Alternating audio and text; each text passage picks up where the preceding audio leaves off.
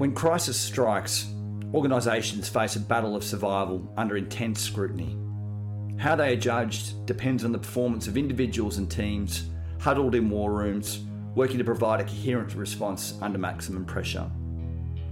In Crisis Talks, I aim to capture the insights of people who have responded to a crisis and their stories of leadership, courage, and resilience in the face of extreme adversity. Their lessons will help us all be better prepared to preempt and respond proactively and with confidence. My name is Grant Chisnell, and this is Crisis Talks.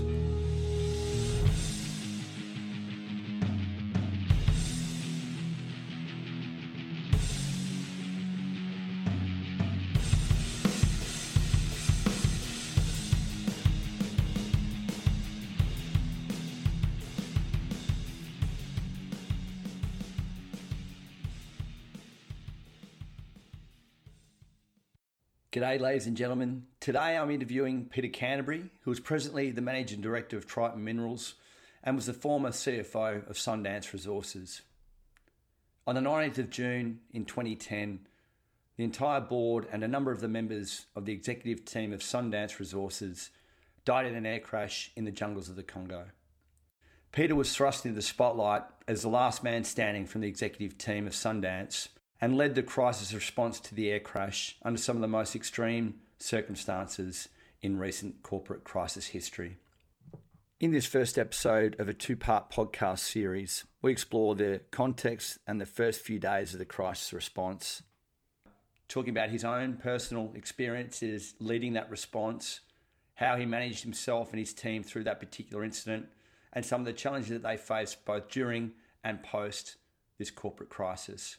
So, Peter, can you take us back to Sundance Resources pre 19th of June 2010? Tell us a bit about the business and what was happening at that time. So, uh, Sundance uh, had two um, projects uh, a single iron ore mine rail port uh, project. Uh, it straddled both the Republic of Cameroon and the Republic of Congo.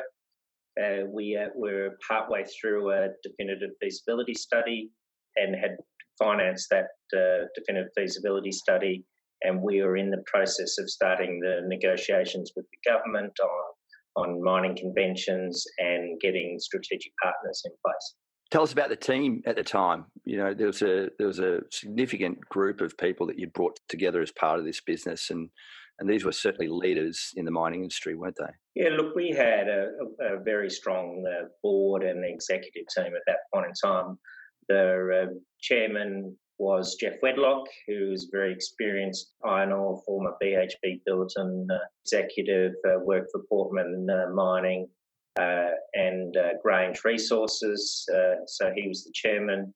We had Don Lewis, who's was a very experienced engineer, worked for Multiplex engineering group uh, for a number of years and, and had uh, previously been involved in the Moma Mineral Sands project in Mozambique.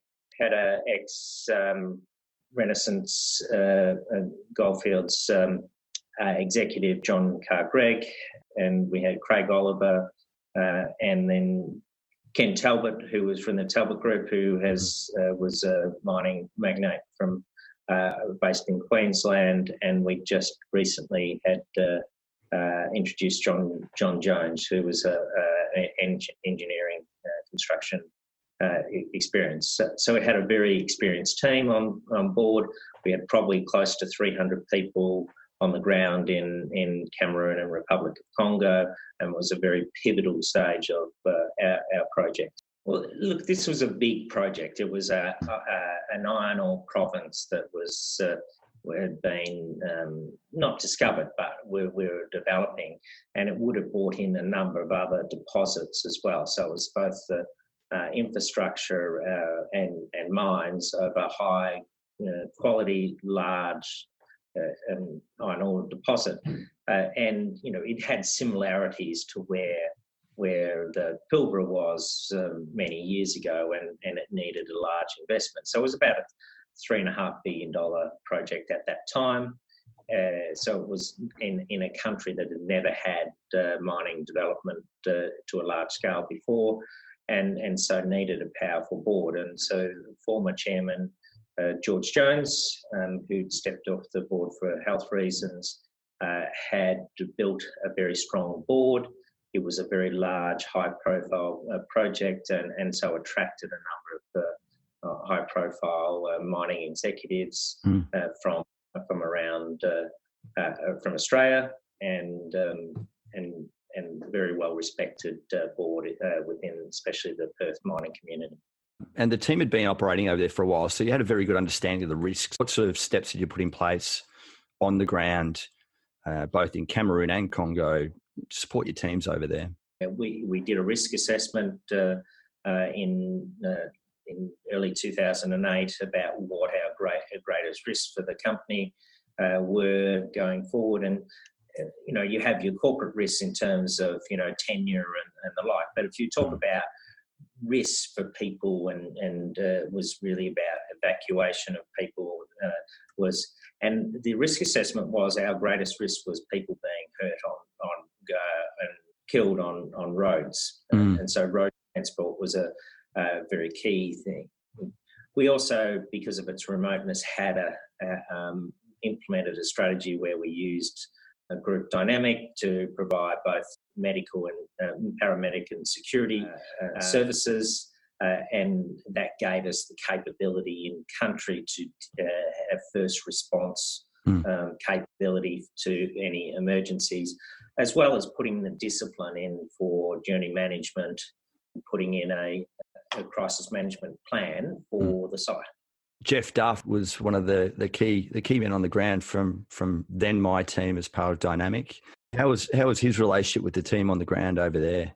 Yeah, Jeff was based uh, principally in in Yaoundé. Hmm. Uh, he was very much the driver of people, the discipline for the drivers coming in and out, and, hmm. and played a played a very important part uh, for the geological exploration group. So hmm. Um, to make sure we were managing people going in and out, but also medical services that needed to be for support of that, and also then you know assisting with the, the, the logistics process for not just people, but also we had six drilling rigs running. Uh, you know, like I said, 300 people there, so there's fuel issues, you know, drilling consumables, etc. And we were moving everyone in and out of Yaoundé and, mm. and had to transport it everything we had uh, across there. And so Jeff was an integral part of that, both the medical security, uh, journey management, but but really being the conduit within Yaoundé for uh, otherwise team that had no experience in remote location. Mm. Um, so a lot of people there had no experience in in that type of environment. Yeah, and uh, what an experienced character he was. He was a former naval uh, medic or corpsman, as they call them, who then went on to join the French Foreign Legion. So you had an American guy who was like the Duff man that you'd expect to see on a on a Homer Simpson's episode, uh, full of energy, full of beans, um, and a great character and a, and a, brilliant guy to have, especially on the ground with uh, with some amazing experience. Uh, which unfortunately, uh, unfortunately, we we really sorely missed when when the incident happened. And 9th of June 2010 came around, Peter. The can you explain what was happening with the board at that time and, and what they were doing uh, uh, over those few days? Yeah, so the, it was um, a desire by the whole board that they needed to go out and see uh, both um, Cameroon Operation Mbalam and then um, the uh, uh Congolese uh, deposit. Uh, Nabeba is the was the name of the actual deposit. Mm-hmm. The um, and so the board wanted to go there. So it was arranged that the board would go there, uh, but they were also um, uh, Don and, and Geoff Wedlock and, and John Carr-Gregg were, were also then going from there. They were going down to Congo to meet the president. Uh, to because one of the critical elements was there was to make sure we could get a cross-border uh, agreement with the Congolese to allow their ore to come out through Cameroon uh, because of the distance is 500 kilometres out through Cameroon. It's 1500 kilometres if it was going out, through Congo, or the other option was going through Gabon, which mm. you know all problematic. And we've seen uh, people in various countries. Uh, in, in Africa, like um, Simandou and Guinea, um, mm. not be able to use uh, go across border. So that was a very important part. So they were going to go there as well, as well mm-hmm. as make sure all the board had a had um, an introduction to the site.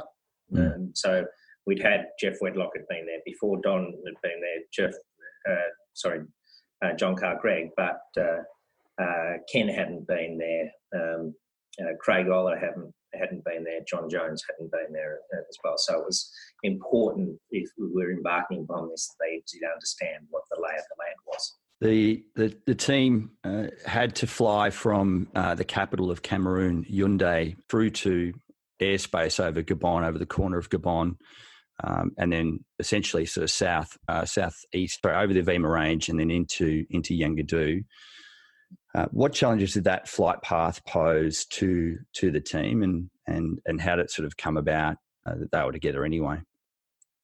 Yeah, look, uh, it always has a bit of a, a challenge of uh, of a pretty high profile board going down there. So we didn't really want to make sure um, that it wasn't overly um, publicised what what we were doing. Just mm. you know, just go down and do that and concentrate that without getting too much press within in the local uh, areas. So mm. we, um, uh, so the flight plan, we engaged a, a charter company who was had capability um, and a plane suitable f- uh, for that environment. Uh, we uh, and then planned a route that would enable us to uh, go down um, and have a look at a, the Avima range and then mm. go down to Yangadou the the strip was um, a gravel strip, mm. so couldn't it needed a certain type of plane. Uh, capability of that plane sat in in, in Congo, and uh, so we engaged a group who who had the plane that was suitable. Uh, and we then went through the whole uh, approval with our insurers to to ensure that that uh, uh, plane was suitable for the um, aspect, and we got coverage on that plane before it actually took off. Yeah, when you say the assessment, etc., there with the insurers, what uh, you know for the benefit of people that are often ringing a broker, um, checking in with them about certain trips, etc. There, uh, can you explain to them that sort of process that actually happens in this circumstance? So you know, we had um, you know insurance for our board and um, executives.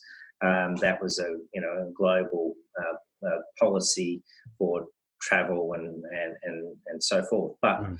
uh, one specific clause on that is is that uh, any charter flights have to be prior prior approved. So yeah. so you um, before they give it gave their coverage um, certificate. They would uh, require what the uh, make of the plane was, um, mm. what its flying history was, mm-hmm. how uh, the pilots that were being assigned assigned to it, and um, you know, obviously registration, etc. Uh, that was then supplied to the insurers. The insurers then give a, a certificate of coverage, mm. and uh, and then the charter could uh, take place. It's interesting because that um, that decision process became a real issue throughout the response later on suffice to say that you'd sought the appropriate um, checks or had the appropriate checks in place. Uh, you'd been operating and had flown with this aircraft provider in the in in the past. Is that correct? Yes, we had used them for a previous flight to yeah. Yangadou with the Minister of Mines. Uh, a lot of these sort of things were really challenged when you got into the main response because there was a lot of speculation initially about why a particular provider who was supposedly blacklisted from the EU, which which really didn't mean a great deal considering that they weren't flying into the EU, uh, and other sort of issues started to arise from that. Did did the insurers at any stage identify those as issues, or is it pretty well a straightforward process? You, you sought that approval, you got the coverage, uh, and away they went.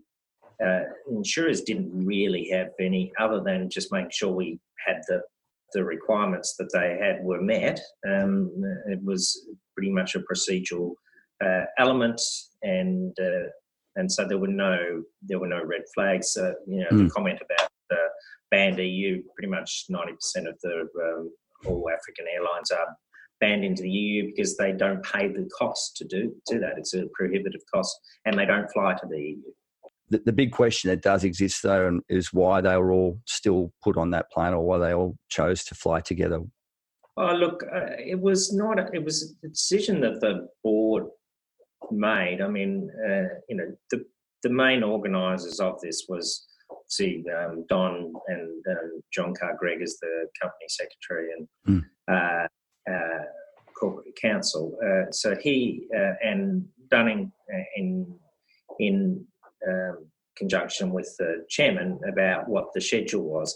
And it was a pretty tight schedule, and also the number of assets that are available during that time mm. uh, to allow flying during daylight hours, which is uh, important. And then, uh, so the decision was based based on uh, availability and desire of the board to run to that schedule uh, that um, they all uh, agreed that it was that was the appropriate um, uh, method. And you know, in hindsight, you can say, yeah, look, it it it wasn't. Um, you know, there was it it was an unex, you know, it was a risk, mm-hmm. uh, but it was it was uh, prepared to uh, be taken by that board. Mm. Um, and and to be quite honest, the um, insurers had raised no, raised no query uh, in relation to that, mm. and uh, it it had been done many times in other other groups because of in in these African regions, it's very hard to get um, assets that would be suitable to do that. So it was Absolutely. either uh, do that or don't do it. Rolling forward to uh, to that 19th of June, Peter, what was what was the first call that you'd received that day? Yeah, look, it was. Um, I got a call um, about three thirty in the afternoon uh, to say from um, Rob Longley, who was on, on, site at Yangadou waiting for them to arrive. He was the general manager of geology uh, and had run the whole program on site um, from day one. Mm-hmm. Uh, he rang me and said, "Look, they hadn't arrived. Um, uh, not sure, you know, if they left on time. Um, you know, had communication from Jeff that they were ready to go, but um, but had he didn't get confirmation they'd left. So mm. uh, he was still running around with that. So I said, look, let's leave it, give it an, uh, half an hour. If you don't hear anything, then we'll uh, give me a call, and we'll uh, then we'll decide to uh, start um, um, making some arrangements to uh, how we how we do it. So he left it for another half hour. Um, we and then he called back, said no no contact. Um, we then because we had a crisis management plan, and that crisis management plan had Dynamiq, and so my my phone call was to uh, yourselves um, to that we had an, a potential issue. Uh, we then within an hour of that um, went into the office uh, and created into the boardroom uh, of our office and um, and started a crisis management centre and and then reached out to the various people um, who we needed to help support that. So we had both, you know, Dynamiq assets and that, but we also had a um, public relations um, um uh, group that could bring in and deal with any, you know, if there's any uh, press leaks and and we can go through that a little bit later. But there was uh, issues that we had to deal with, mm-hmm. Uh, and then you know from that the whole crisis management centre was was formed, and so the advantage with the Dynamiq was that you know we had people on the ground in in Perth, um, good good aviation knowledge, so we could get assets to help to look for the plane, mm. and um, but also you had the people on site who were who were ex um, French Foreign Legion who would be able to assist in any any work on that ground, both from a security perspective, but also from a um, uh, medical side. Yeah, absolutely. This this is one of the probably the the the most dramatic, but equally one of the most challenging incidents that we've been involved in for a number of different reasons. Notwithstanding the fact that that one of our own was actually on the on the uh, aircraft in Jeff Duff. Um, so yeah, remember, I remember receiving that first call, and it was from Anthony Morehouse, who was a business partner and our CEO. Uh, and my first question for him was was who who was on the plane, and when he started rattling off the names of the people that were involved, I knew pretty well straight away that this would be uh, a, a, very high potential issue, and and especially given the the, the caliber of people that were involved, um, and and the team that were were as we found to be pretty shortly thereafter uh, missing. What was your first thought? So when you know you've heard this first call, you, you've had that half an hour to to to pause and think. What's going through your mind at that point in time, Peter? Uh, look, I my given given I'd been to into Cameroon and uh, to site a number of times. Um, it's a difficult train, and and it was, um, and the other thing is that it, it is prone to having fog and uh, conditions, and whether there was any weather conditions that forced them to, you know, land somewhere else or, or turn back. Uh, so I was um, view that well, okay, it's a it's a case of a uh, you know a missing plane that um, hasn't got to site. But you know, at the back of your mind, there's always the you know you think the worst, but then you you know hope for the best, and uh, and so you've got to plan for the worst, and and so we call that you know the crisis management center, uh, mm-hmm. and to to help finding the the plane. So it was more about where could they be. I recall there were sort of four broad scenarios. One was, as you said, that they're late arriving or they lost they'd been lost for whatever reason. Uh, another one was that they were, there was a crash, and, and the variations on that were that they were crashed and deceased, uh, crashed and still alive, or a potential mixture. Uh, another option was that they were had been surreptitiously taken. Um, so something had happened, and they'd been, for whatever reason, you know, kidnapped or otherwise. Either way, all of those options pointed to the fact that we needed to find them. Can you, can you remember what that first objective was when we when we had that first catch up call, the first crisis management center call uh, that you'd set, and and we we agreed to work from from then on in. Yeah, it was really about what assets could we then get to help find the mm. the um, uh, find the plane. The issue is that the most likely assets that are going to be uh, useful in, in, in such a, a large area, but mm. also very dense in terms of uh, forest and and anyone who saw the plane crash site or uh, or, or, the like uh, uh, will will recognise very quickly that it's a very difficult terrain to to see much because mm. it hmm. has a big canopy and things can disappear into that canopy as we found out.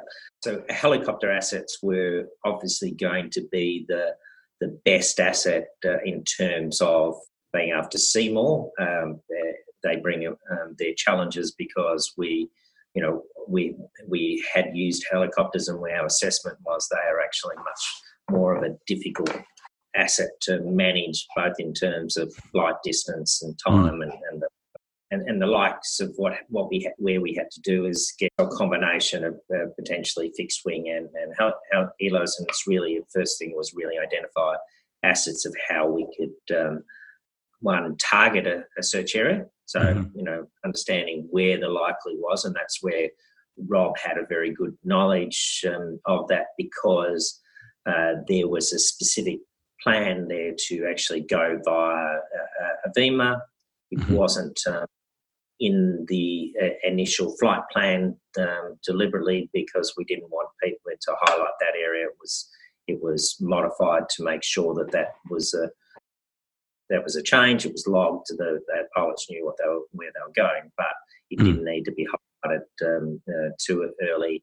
Um, and so so we knew roughly where it was going. So how to target uh, there in terms of to search. It was search and rescue. It was the main focus at that point in time.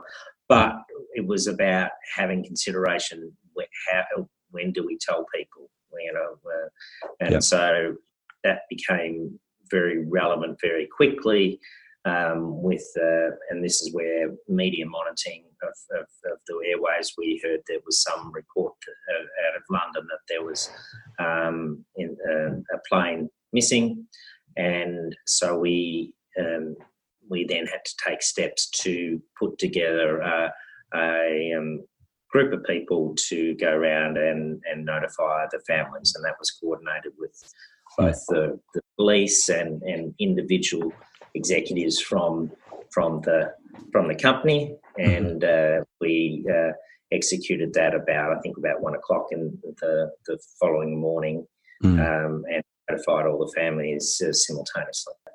And from memory, I think we were we initiated that about an hour in where we where we could. We did that in person where we couldn't. We did it via phone and um, and where we couldn't do it in person we were we would endeavor to have someone with the relative or family member either a friend or otherwise whom we could identify in order to have some support network around them to initiate that. And remembering by this stage i think we're late in uh, on on saturday night the 19th of june um, so it was certainly a shock for some of the people, particularly East Coast Australia. The time zone differences here meant that we were doing that quite late at night. Yeah, yeah. In Perth, we actually it was one o'clock in the morning. Not a good time to ever have to knock on someone's door. So no. From there, an international search and rescue effort was mounted from from the Cameroon side. The number of aircraft were, were brought to bear on that first day or what was left of that first day over in over in Cameroon.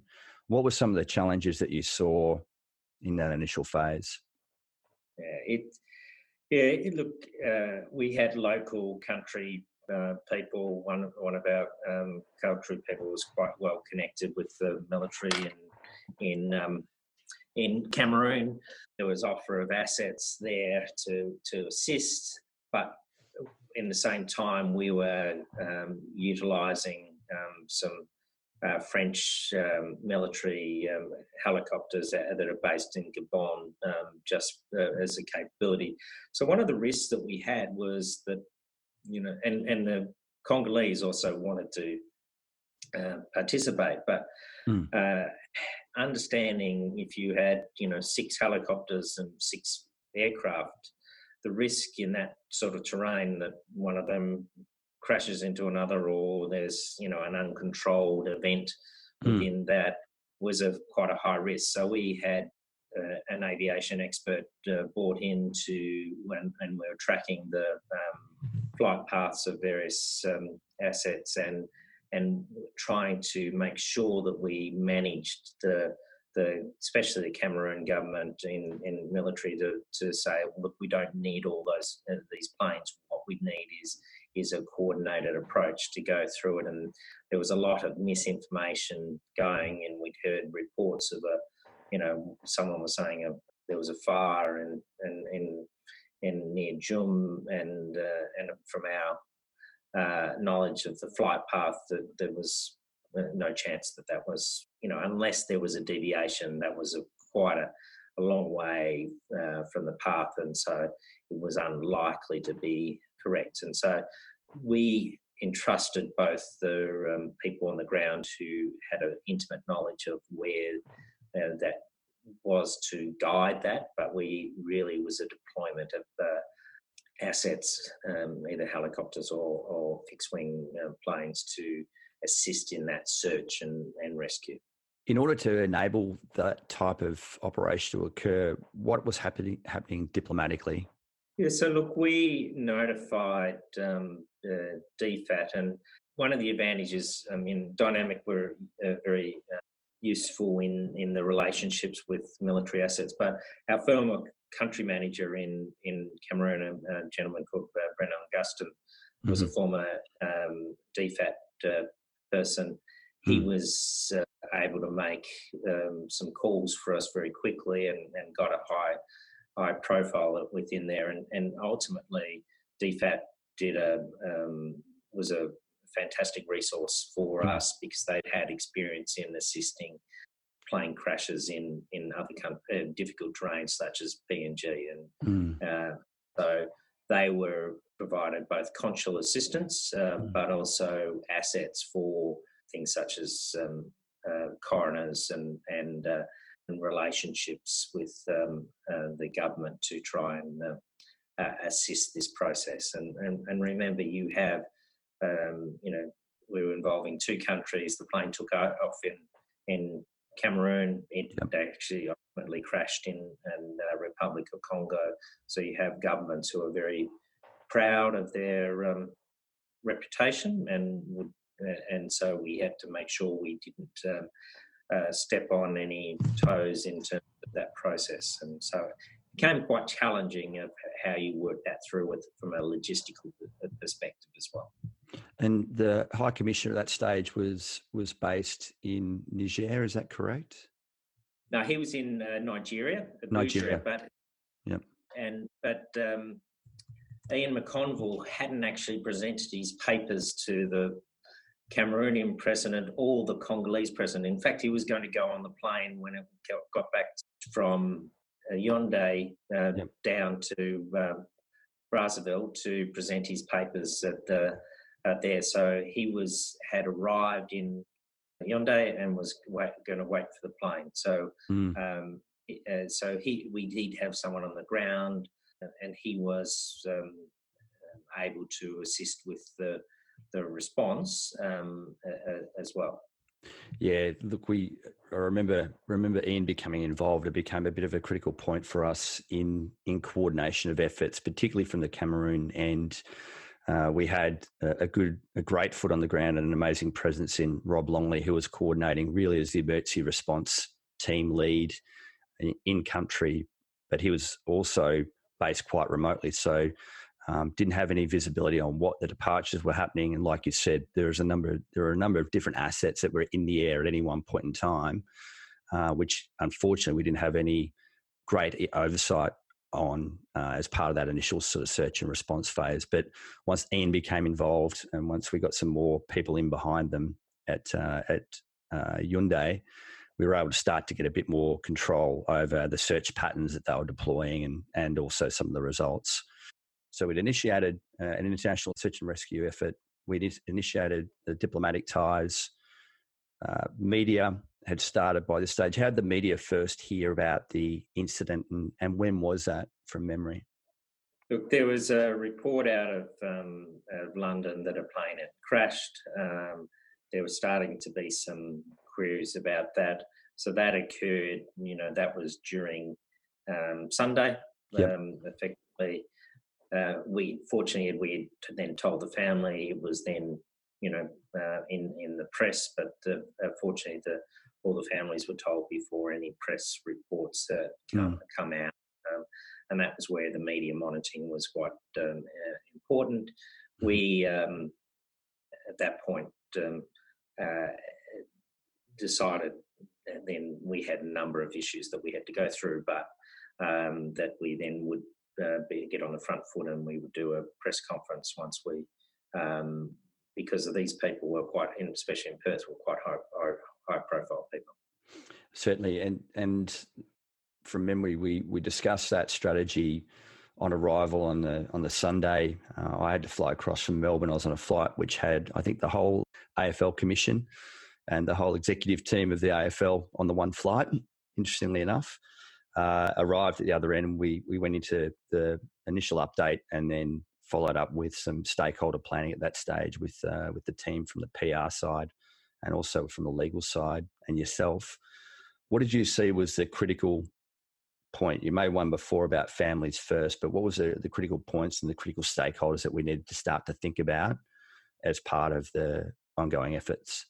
Yeah, look, it, it, becomes a quite a complex issue because I mean, ultimately, where it was is that um, the whole board um, and the company secretary were on that plane um, and I was the most senior person sitting out, outside of that, and and and so we had to deal family side of things, the staff, you know, who all had you know relationships with these people, and those staff were were not only you know uh, in Australia but in Cameroon and Congo, mm. uh, very cultural differences between the two, and just saying so make sure we had a communication uh, process. We need to get a psychologist on, on board to make sure that we could monitor people to ensure that their their welfare, um, both the families but also staff, um, eh, that we didn't, you know, damage, you know, the people. We could deal with the uh, issues of people's reaction, because, and you know, people react at different times, and that's mm. very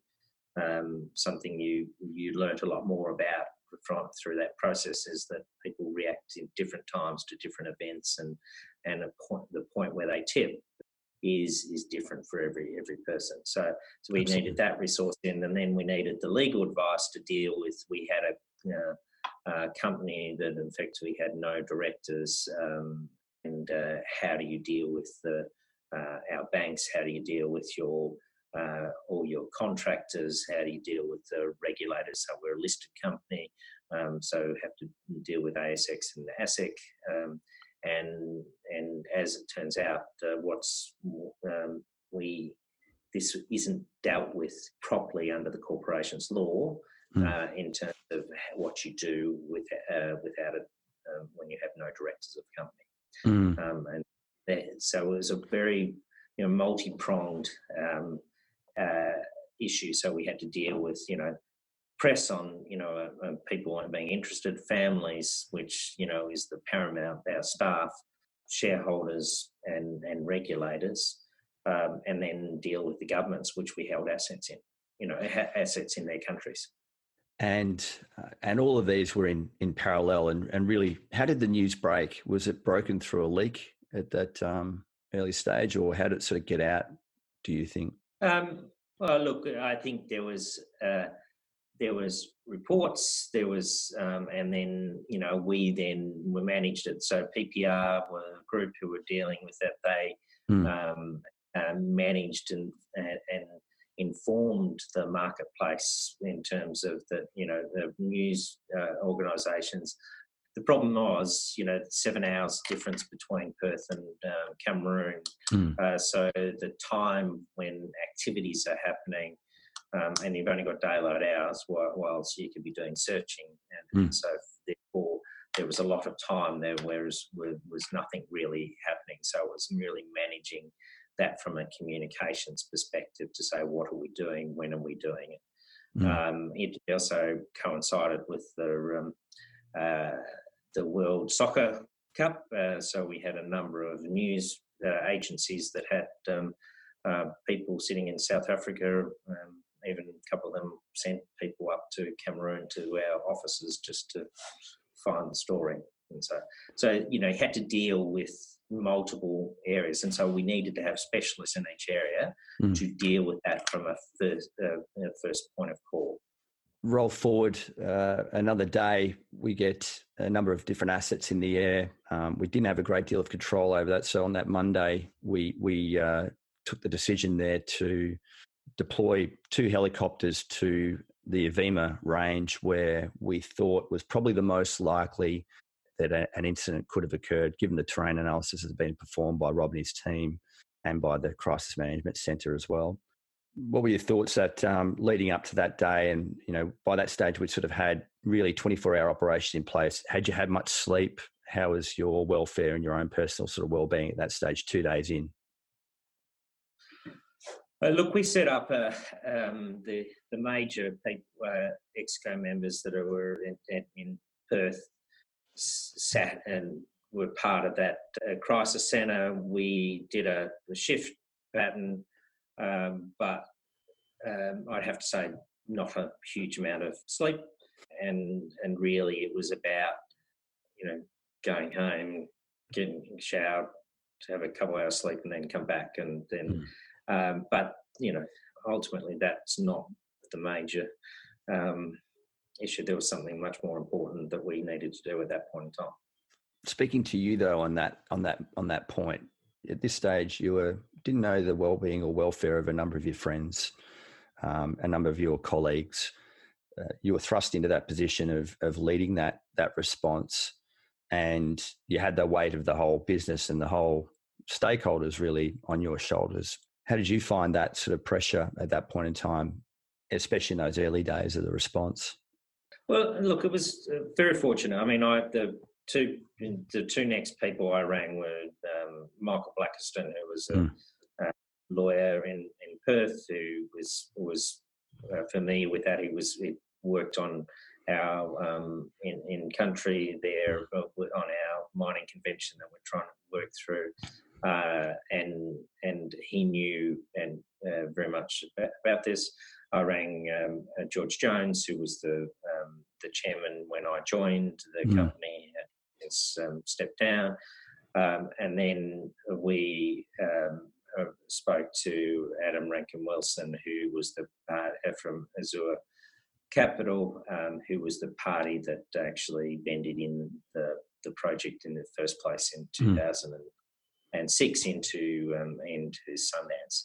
Mm. so so there we were able to get Michael deal with a lot of the uh, the legal issues and mm. uh, uh, George um, did a lot of work on the public relations. Yep. Uh, and so that freed me to be a bit more. Um, I still need to get across all those issues, but I could concentrate more on the family and, mm. and, and, response uh, side of things. Um, and we did a uh, so that for me that was quite a good resource. And then look from a decision point about you having to make decisions. Then um, Adam Rankine-Wilson made a uh, suggestion to me. He said, "Look, you don't have to use it, but you know, there's the former head of the SAS in Perth was uh, James McMahon. Um, he said, look, just let him come in and, and to a few of the meetings. He's not going to say anything, but if you need anything, and so I spoke to James about it, mm. and, he, and he said, look, all I'm there is to support. So he was there as support and didn't really say much other than reinforce what I was doing and, and was there to discuss if I needed to you know, do it. So look, it was there was people there to help, and, and we also had you know critical components guys mm. who were there from a uh, psych, and and so there were enough people around to be of support. Mm. Um, but you also draw on a, a, fair bit of inner strength at that point in time. You certainly did, and and seeing that, particularly when we had to front the cameras on on really that Monday uh, was that something you'd ever experienced before? You know, walking into a into a press conference or a press gang, and and having to front up in that sort of way before? No, I'd never really done that before. I mean, you know, obviously we go do the investor type of in front and going through the various press, but uh, but that was for you know um, talking about your company. Uh, mm. This mm. was much more of a media frenzy in, in regarding to wanting to know something and um, and speculate effectively. Yeah, I remember the uh, uh, we we went through a, a, pretty elaborate plan to enter the building and and work through downstairs at the Duxton Hotel over in Perth, and um, and end up we walked straight past all of them, and had to walk out in a little backside room and then go and compose ourselves after seeing what we're up against, and then walk back in and present at the appropriate time. It was uh, one of those sort of moments, a bit, bit like an out of body sort of moment where where you realise what was what was the sort of extent of what been going on. And remember, prior to that, we were we were huddled in a crisis management room essentially for 24 hours, 36 hours prior to that. Yeah. So so realizing the exposure that it had, it gleaned and the attention that it had garnered um, really sort of you know came home at that stage for me anyway. That day we did the press conference, we rolled back, uh, we took a deep breath. We then looked at what was the next phase really, what was what was the sort of preps that we made that day and then and then how that lead into the night when we when we found them. Yeah, look, it was um, obviously we um, there was a lot of preparations from a for the Monday. A lot of things had to be in place. So we, the mm. company went into uh, um, uh, trading halt, trading halt uh, yep. and, and, we had to then, and we then went into a suspension following that. But um, we had then had to talk to the regulators, uh, deal with um, those things, and notify the various parties. Mm. Um, and and so it got a new, you know, like the whole um, you know, the plan was then to utilize those assets when, during the daylight hours to maximum ability in a hope of, uh, of finding them uh, very, very quickly. Mm. Um, but then the whole press started taking over and getting, um, and then that started building a momentum that was was quite distractful and mm. also damaging to families. So there was a real imperative that we needed to move fairly quickly and to to um, to to help the families to you know find their their members, and so um, mm. you know that was a very critical part of it, and and um, you know, and even the comments that you know came is that you know um, even when they were found to be deceased, um, it was that you know we need you to get those um, their um, uh, remains out mm. of the country and back home to us, um, and mm. and that was a very critical element. So the planning was really about search, rescue, and and if there was not a great result, then um, uh, then a recovery um, basis. And, and uh, so it was important that um, during that Monday that we started, we had some success in terms of locating where that plane was. The fear that we have in those circumstances, in most search and rescue instances, though, is that you may never find them at all, given the terrain and given the locations. Had that crossed your mind, and and what was the, the thoughts that that presented to, or, or the potential issues that that would present to to you and also to the families? Oh, look, it, it had been brought up by the families, hmm. um, but um, I hadn't ever really thought of that in my own. Mm. I had, you know, you know, I had great confidence that we had a had a right a good response team that would knew the terrain where it was, had mm. enough assets sitting in place, and and some very um, you know switched on people who um, could de-risk that search uh, process. Mm. And what needed to do is make sure we weren't distracted by outside um, items to to uh, undertake that search and rescue. And look, the stakeholder strategy was was critical to enabling that because it enabled the search and rescue efforts to continue on um, with as minimal distractions as possible, whilst um, managing the issues that had started to started to emerge post that press conference. And um, one of those issues were obviously around why they were all on the plane together, and um, and then also some issues started to emerge about the the type and nature of the advice that had been given to to you by by Dynamiq or my team at the time about taking that flight. That was a that was a pretty challenging time for for us in particular because it really brought into question the type of advice that we would give as a risk management business. It's interesting because that was very much an external issue rather than an mm. internal issue. Yep. Um, and we got the notification that that was, you know, there was some information flowing around that was not not at all accurate and and mm. and really it was uh, you know we didn't have an issue with um, you know we uh, the decision very clearly the decision on what asset was done was based on ours. We um, and we used a process with our insurers. Uh, so to us, there was no real issue. So mm. it was more about dealing it from a public pers- uh, per, um, from a perception.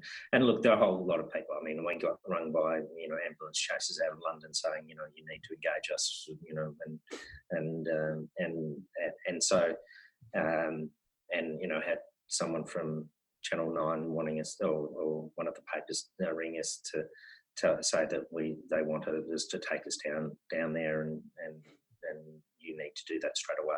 Mm. Um, and it's literally, you know, the external um, noise on that was you know, it was a distraction, but to us, we were very clear on, you know, what the process was. We had a plan in place. We weren't distracted by that. But you know, we just needed someone to deal with those external issues and just hose them down because they, you know, there was no, there was no air in that. There was, it was just someone um, trying to beat up a story. And, and so it was important that we closed it down and, and mm. George did a great job with PPR on, on mm. dealing with the media on that. But um, unfortunately, it doesn't, um, um, you know, there's collateral damage that occurs on the, on the, way, and so we just it was something we had to deal with. It was um, not a focus, but George Jones was critical in in keeping that that uh, that focus on on the search and rescue, and particularly on the family support. When we when we went into that third day of the of the search and rescue, we'd managed to put these two aircraft onto the target, um, and we and we managed to identify the crash site. What was the immediate reaction for you once we'd found them? Oh, it was, um, you know, it was deeply um, emotional that you know, and and not and wasn't um, you not worrying about yourself, but you know, just you know, having um, the impact on the families that you know were just losing loved ones at that point in time, and um, the sorrow that had that this this had occurred to to them, who you know, and you know, the death of um, a number of you know, they were work colleagues, but they were also friends.